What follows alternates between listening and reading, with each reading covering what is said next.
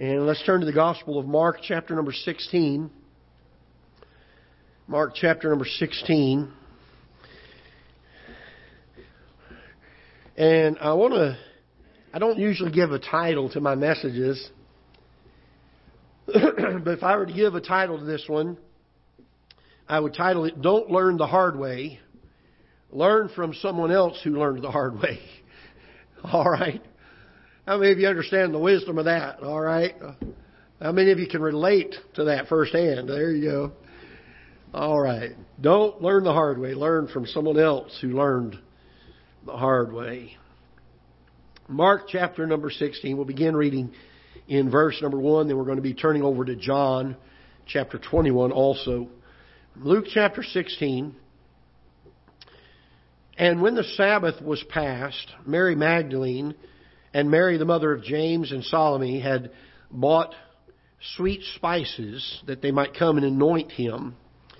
And very early in the morning, the first day of the week, they came unto the sepulchre at the rising of the sun.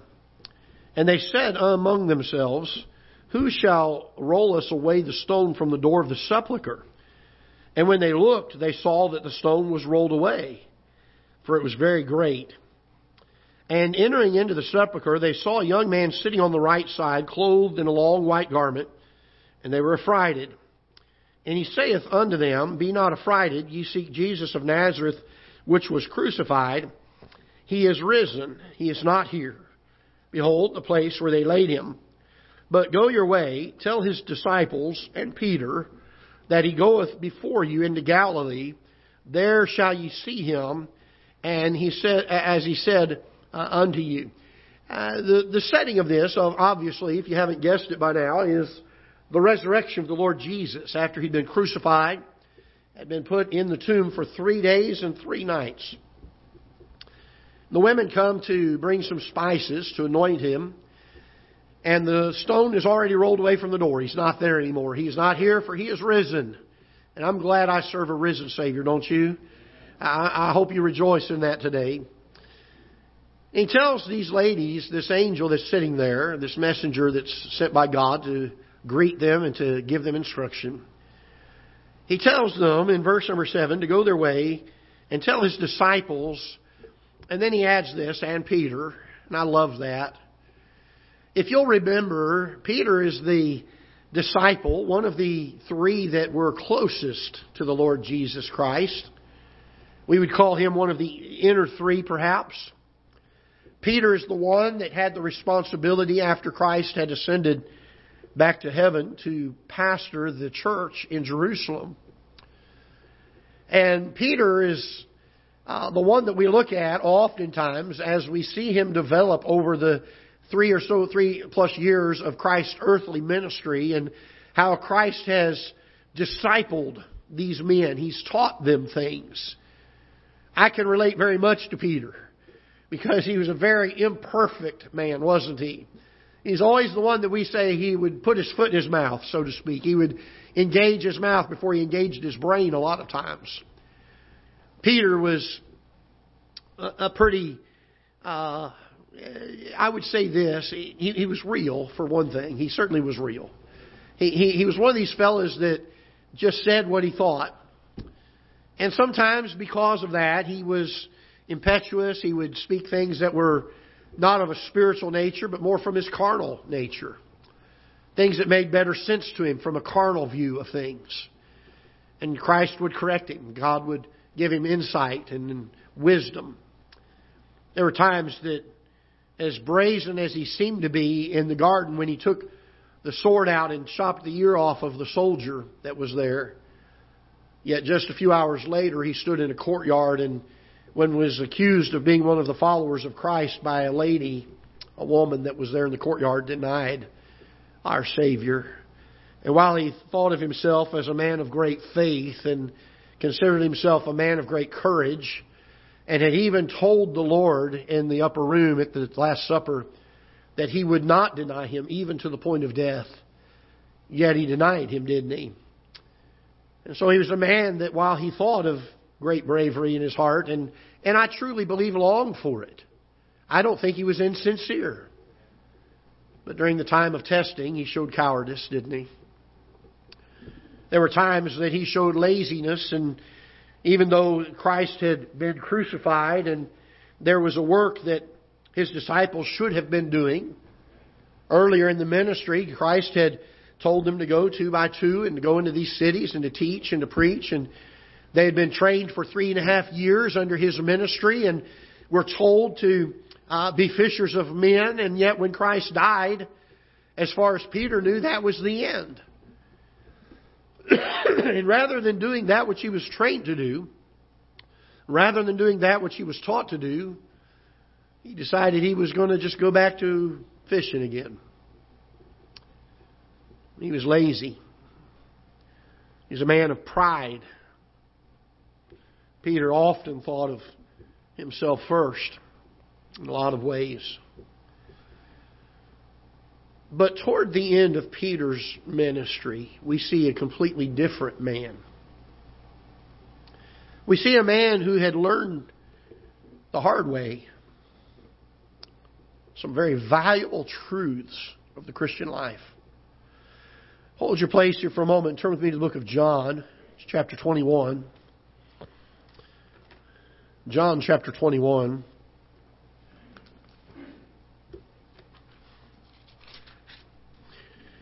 In verse number 1, we're going to read several verses, so follow carefully with us.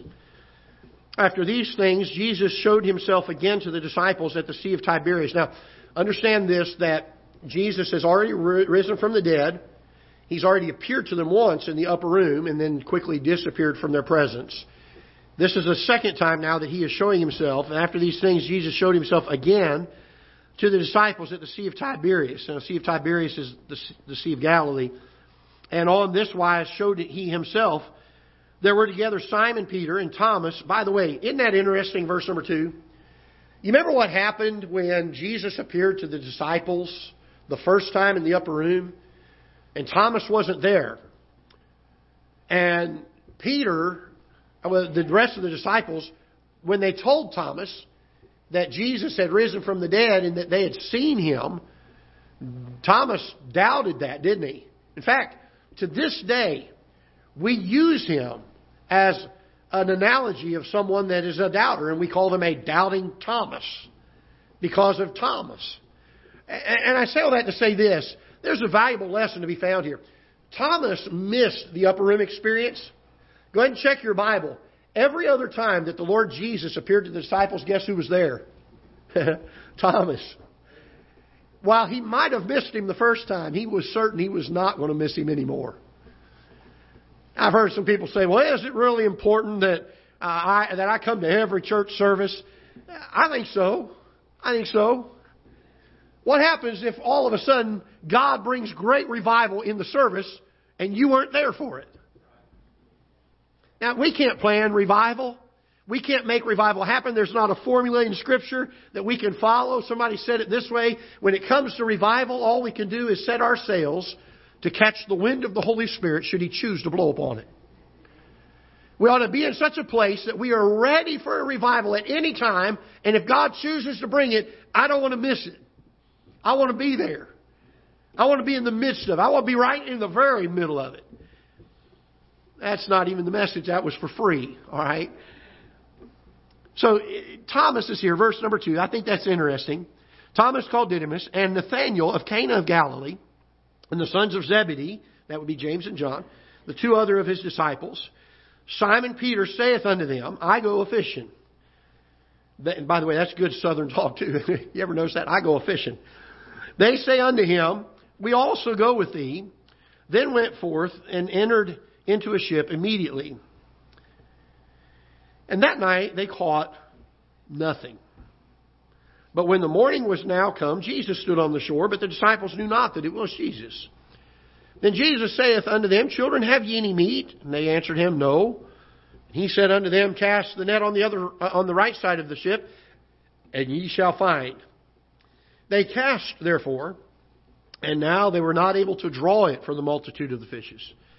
Therefore, that disciple whom Jesus loved saith unto Peter. By the way, John is the one who always referred to himself as that disciple whom Jesus loved and would not refer to himself by his own name. So it's John here that's speaking unto Peter. He says, It is the Lord. Now, let me ask you a question here in verse number 7. In just uh, two verses before, three verses before, it says, But the disciples knew not that it was Jesus. When Jesus told them to cast their net on the other side of the boat, and they did so, and they brought in a great draught of fishes, John told Peter, It's Jesus. You say, Pastor, how did John know? Because he remembered. There was a time before when Jesus did something like this. They had fished all night, caught nothing. Jesus told them to cast their net on the other side. They brought in a great draught of fishes, so great that even the, the boats around them couldn't come and help them draw them all in. The nets began to break. John remembered the miracle of the Lord Jesus. By the way, it helps us to remember God's faithfulness to us too when we see His hand at work, doesn't it? Now, when Simon Peter heard that it was the Lord, he girt his fisher's coat unto him, for he was naked, and did cast himself into the sea. And the other disciples came in a little ship, for they were not far from the land, but as it were two hundred cubits, dragging the net with fishes. As soon then as they were come to land, they saw a fire of coals there, and fish laid thereon, and bread. And Jesus saith unto them, Bring of the fish which ye have now caught. Simon Peter went up and drew the net to land full of great fishes, 153. And for all there were so many, yet was not the net broken. Jesus saith unto them, Come and dine, and none of the disciples durst ask him, Who art thou? knowing that it was the Lord. Jesus then cometh and taketh bread and giveth them, uh, and fish likewise. And this is now the third time that Jesus showed himself to his disciples. After that, he was risen from the dead. So when they had dined, Jesus saith to Simon Peter, Simon, son of Jonas, lovest thou me more than these? He saith unto him, Yea, Lord, thou knowest that I love thee. He saith unto him, Feed my lambs.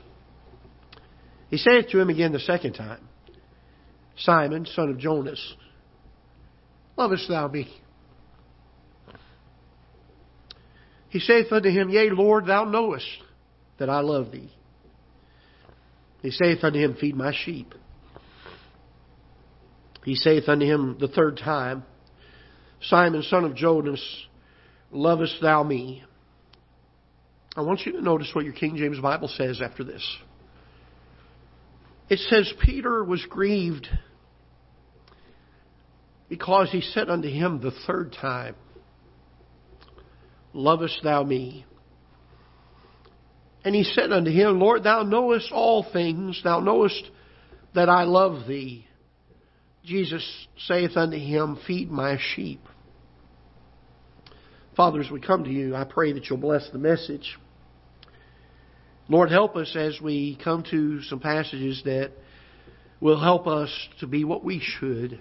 Lord, may we learn May we learn from Peter, who had learned the hard way some of the great graces of the Christian faith. Lord, may we be able to, as Peter did, say, Yea, Lord, we love you. We love you. We love you more than these. Lord, you are the one that ought to be on the throne of our heart. You are the one that ought to be the one in absolute preeminence in our life. And yet, Lord, so often we allow things that we love even more to take your place. May we learn to say, Lord, we love you and mean it from our hearts. Bless the message and speak to us, we pray in Jesus' name. Amen. If you'll remember, the Last Supper, the Lord Jesus sitting in the upper room with his disciples, he said that one of them was going to betray him. And remember, many of them began to ask, Is it I? Is it I? And Judas said, Is it I? And Jesus said, Thou sayest. And Judas certainly is the one that betrayed him. And John, or Peter speaks up and he's kind of adamant about this. He said, Lord, I won't deny you. I won't deny you. If you'll remember the story, he he's told by the Lord Jesus that that night he would betray that he would deny him three times before the cock crowed. And Peter said, Lord, I won't deny you even unto death. I believe when Peter said those words, I, I sincerely believe he meant them. The truth is, there are things that I have made commitments to the Lord on in my life that I'll be real frank with you. I know it from my heart of hearts. I meant them with all of my heart. There are probably things you could look at in your life. Things and commitments that you've made to the Lord that you meant at the time with all of your heart. And yet, somewhere along the line, we failed to live up to them. And if it's if we're not careful, we will look at things like this and become very deflated. When Jesus rose from the dead and the ladies were speaking to this one in the garden, they in the in the tomb, and the, he told the the Mary and uh, the other Mary and Salome to uh, go into uh, the disciples and to tell them that he was risen but he specifically names Peter. It's interesting to me that the Lord knew what was going to be needed in Peter's heart. Because I don't know about you, but if you could put yourself in Peter's shoes for a moment this morning, let's go back in time to the time of the crucifixion. Put yourself in that outer court as they're trying the Lord Jesus. And as those that were falsely accusing him and putting him to death and crying out, crucify him, these are the type of people that are standing around without the court. And, and they begin to look around and they see you and they say, weren't you one of his disciples? And you say, no, not me. And then a little later, as you're talking, one of them said, Surely you're one of his disciples. Your speech bewrayeth you. And in order to get them not to think that you're a disciple, the Bible said that Peter cursed, denied him again. And then the third time, aren't you one of his disciples? Not I. The Bible says, and immediately the cock crowed. Can you imagine how Peter's heart must have felt? The one who had said, Lord, I won't deny you even unto death. Can you imagine the weight that came on his heart? The failure, the sorrow. By the way, anytime we don't live up to what we've committed to the Lord, we ought to feel that way. There ought to be a brokenness. There ought to be a contrite spirit within us. When Jesus rose from the dead, he wanted to make certain that Peter hadn't just given up totally on it. Because the truth of the matter is sometimes we get to the place where we're like, Lord, I just seem to not ever do anything right. Why even try? Peter goes back to fishing. He's not doing what he's supposed to be doing. He's not being a fisher of men. He's not going around telling people about the Lord Jesus Christ. He'd been trained for three and a half years to do these things. And he goes fishing. Not only does he go fishing, he takes some of the other guys with him. Jesus calls them to the shore after they'd eaten. He and Peter take a stroll a little ways away. After they had dined, he asked Peter, he said, Lovest thou me more than these? Peter said, Yea, Lord. And our Bible tells us that when Christ asked him the third time, that it grieved him because he asked him the third time. When I read that passage, I don't believe that the grief was because he felt like the Lord did not believe him. Peter at this point was had enough understanding of who Christ was to know that Christ knew his heart. The grief here was the fact that Christ had just given him three opportunities to say, Yea, Lord, I love thee. as if to show Peter, Peter, it's okay. Go and do what I've called you to do. Go feed my sheep. Go feed my lambs. Just because you have failed me in some ways does not mean that my ministry for you is over. And Peter goes on to pastor the church. On the day of Pentecost, he stands up and 4,000 people are saved. And three, there are 3,000 people are saved. Then later on, 4,000 people are saved. They're added to the church, and the church is growing by leaps and bounds. When it comes time for Peter to die, that he dies a martyr's death, and, and, and they want to crucify him. And he says, I don't want to be crucified on a cross because I'm not worthy. I'm not worthy to suffer the same death as my Savior. And he asked that they turn the cross upside down and crucify him upside down.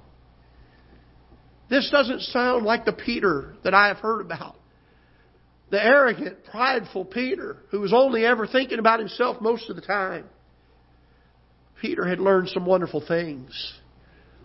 I want us to look at several of those today in our Christian life, some things that we can learn, graces that Peter had learned. If you will, take your Bibles and turn over to the book of 1 Peter, chapter number 5. 1 Peter, chapter number 5.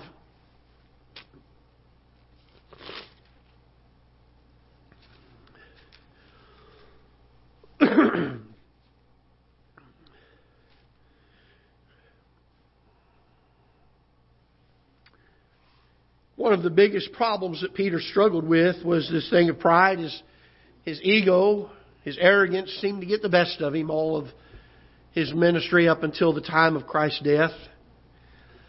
As we get to 1 Peter chapter number 5, and you'll begin reading with me, if you will, verse number 5, he says, Likewise, ye younger, submit yourselves unto the elder.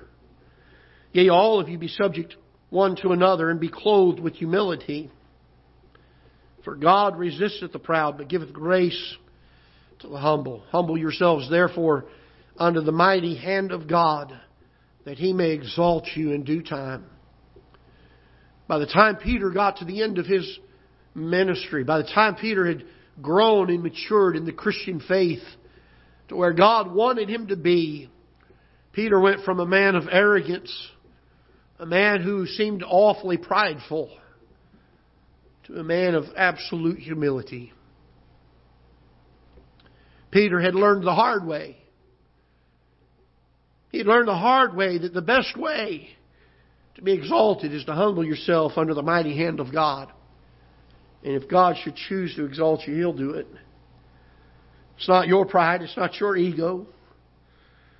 The most important thing being that we subject ourselves one to another. He says, For God resisteth the proud, but giveth grace to the humble. Can I tell you this? I don't want God to resist me. I don't want, as I live my life, for God to have a resistance against what I'm doing. But far on the other hand, I'd rather have God's grace being poured out on me every single day. And Peter learned something the hard way that if we're not careful, you and I will have to learn the hard way, but I'd far rather learn it from Peter. And that is to have a spirit of humility. In Philippians chapter number 2, the Apostle Paul says, Let this mind be in you, which was also in Christ Jesus, who being in the form of God, thought it not robbery to be equal with God, but made himself of no reputation, and took upon him the form of a servant, and was made in the likeness of men. And being found in fashion as a man, he humbled himself and became obedient unto death, even the death of the cross. Wherefore God also hath highly exalted him and given him a name which is above every name, that the name of Jesus every knee should bow, things in heaven and things in earth and things under the earth. And every tongue should confess that Jesus Christ is Lord. Can I tell you this? If we're to let this mind of Christ be in us, what mind is it? It's a mind of humility a mind of humility. I don't know about you, but I don't want to learn to have humility the hard way. Oh, the things that God must do to break a prideful heart.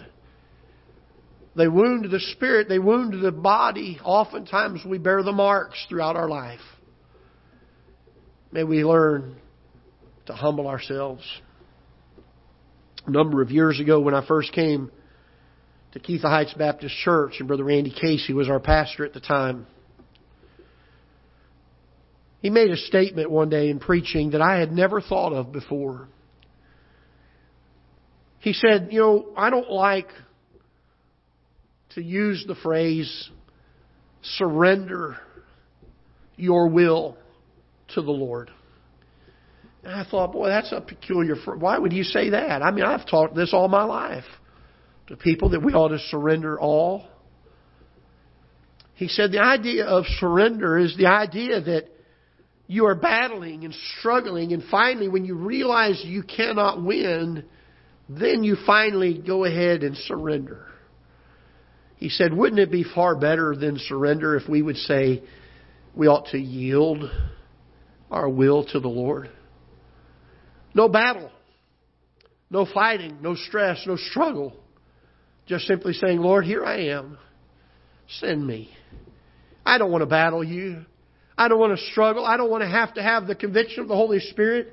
I don't want to have to have your chastening rod upon me as I seek to do my will. I don't want to be like the Apostle Paul when you struck him down on the road to Damascus and said, It is hard for thee to kick against the pricks. Lord, I want to go ahead and yield now. Oh, that we would learn to be humble in the Christian life. To not have a will of our own we battle every day against God's will. Peter learned to guard against pride. He says, Humble yourselves therefore under the mighty hand of God that he may exalt you in due time. Peter was a man of laziness. He had not done the work that God called him to do when Christ died on the cross. He went fishing. He didn't go do the work that God gave him to do. But look with me in verse number 8. He charges Christians, he says, Be sober, be vigilant, because your adversary, the devil, is a roaring lion, walketh about, seeking whom he may devour. Whom resist steadfast in the faith, knowing that the same afflictions are accomplished in your brethren that are in the world. And can I tell you this? He learned to fight against this spiritual laziness of his life. He learned that the Christian life ought to be a life of diligence. It ought to be a life of service. It ought to be the life of vigilance. Hold your place here. We're going to come back to 1 Peter once again, but look over to the second letter that he writes in 2 Peter, chapter number 1, just probably across the page for some of you, or one page over. Second Peter, chapter number 1, look in verse number 5 as he says this, and besides this, give all, what's the next word here? Diligence. Give all diligence, add to your faith virtue, and to virtue knowledge, and to knowledge temperance, and to temperance patience, and to patience godliness, and to godliness brotherly kindness, and to brotherly kindness charity. For if these things be in you and abound, they make you that ye shall neither be barren nor unfruitful in the knowledge of our Lord Jesus Christ. But he that lacketh these things is blind and cannot see afar off, and hath forgotten that he was purged from his old sin. Look with me in verse number 10. Wherefore, the rather, brethren, give, what's the next word here? Diligence to make your calling and election sure. For if you do these things, you shall never fall. Look over to chapter 3 for a moment, verse number 14. 2 Peter chapter 3 verse number 14, Wherefore, beloved, seeing that you look for such things, be, here it is again, diligent, that you may found, be found of him in peace, without spot, and blameless. Peter learned the hard way, didn't he? He learned the hard way. There's a lot of people who've preached messages on Christ appearing to his disciples there at the Sea of Galilee. Men have speculated as to why Peter threw himself into the water and swam to shore rather than riding in the boat. Some people say it was because he was so excited to see the Lord Jesus Christ. I'm not so sure of that. I believe there was some shame in Peter's heart. It seems to me that there was there was a difference, a brokenness in his relationship with the Lord Jesus Christ that needed to be restored once again. It could have been because here's the Savior who had invested so much into Peter's life, training him to be a fisher of men. And there he is on the shore, seeing him out there on the Sea of Galilee fishing for fish. And while the Lord didn't say it, I wonder that, that afternoon or that time while Peter is in the boat and he sees Christ. He doesn't know who he is, but he casts the net, and when he sees the fish, he knows that's Jesus. I wonder if he thought, oh boy, look at what I'm doing. It is not what he told me I was supposed to be doing. I wonder if he thought that. The guilt, the shame, even if that wasn't his thought, I wonder what our thought is going to be when the trumpet sounds. We see Christ. Are we going to stand there and be like, oh boy, I'm not doing what he told me to do. Peter learned the hard way. May we learn to be diligent. May we learn to be vigilant. May we learn to be steadfast and unmovable and always abounding in the work of the Lord. May we learn from someone who learned the hard way so that we don't have to. Not only did he learn to be humble, not only did he learn to be diligent, but he learned to be bold in the faith. Look in 1 Peter chapter 4, if you will, now. 1 Peter chapter 4. Look in verse number 16, and keep in mind, this is the one who denied the Lord Jesus at his crucifixion. Verse number 16 of chapter 4, he says, Yet if any man suffer as a Christian, let him not be ashamed, but let him glorify God on this behalf. I imagine that it was difficult sometimes for Peter to teach and to preach such things. Because there were people who knew Peter. There were those that knew that Peter had denied the Savior at his trial. In verse number 17, for the time has come that judgment must begin at the house of God. And if it first began at us, what shall the end be of them that obey not the gospel of God? Peter learned to be bold to not be ashamed of the gospel of the Lord Jesus Christ. Peter knew what it was to finally stand for what is right, regardless of the cost. You say, Pastor, how do you know that? Because he went to a martyr's death. And this time, this time, he did not deny his Savior. But he looked at it as a badge of honor and a crown of glory to die on the behalf of the Lord Jesus Christ. Peter had learned the hard way to be bold, to have courage, to fear not, to do the work God had given him to do. Number four, he had learned not to allow carnal thinking to rule over him. Look in chapter 2 of 1 Peter. Verse number 11, chapter 2, verse number 11.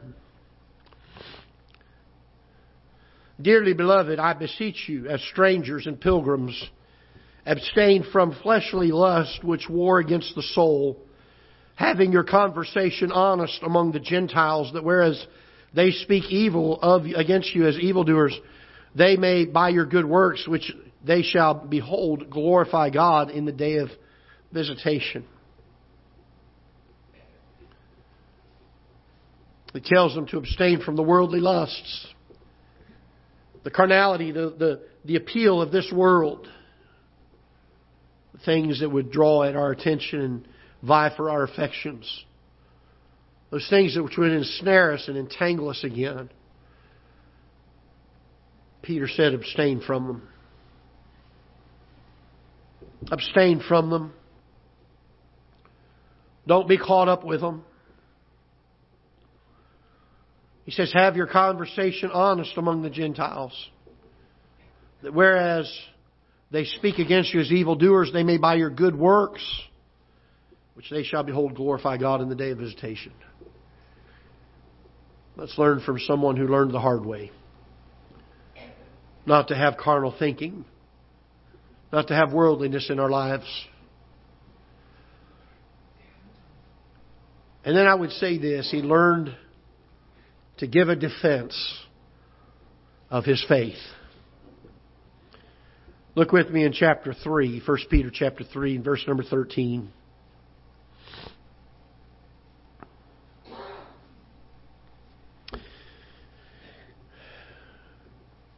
First Peter chapter 3, verse number 13. Tell me if this sounds like the same Peter that stood outside as Jesus was being tried. As he says here in verse 13, and who is he that will harm you if ye be followers of that which is good?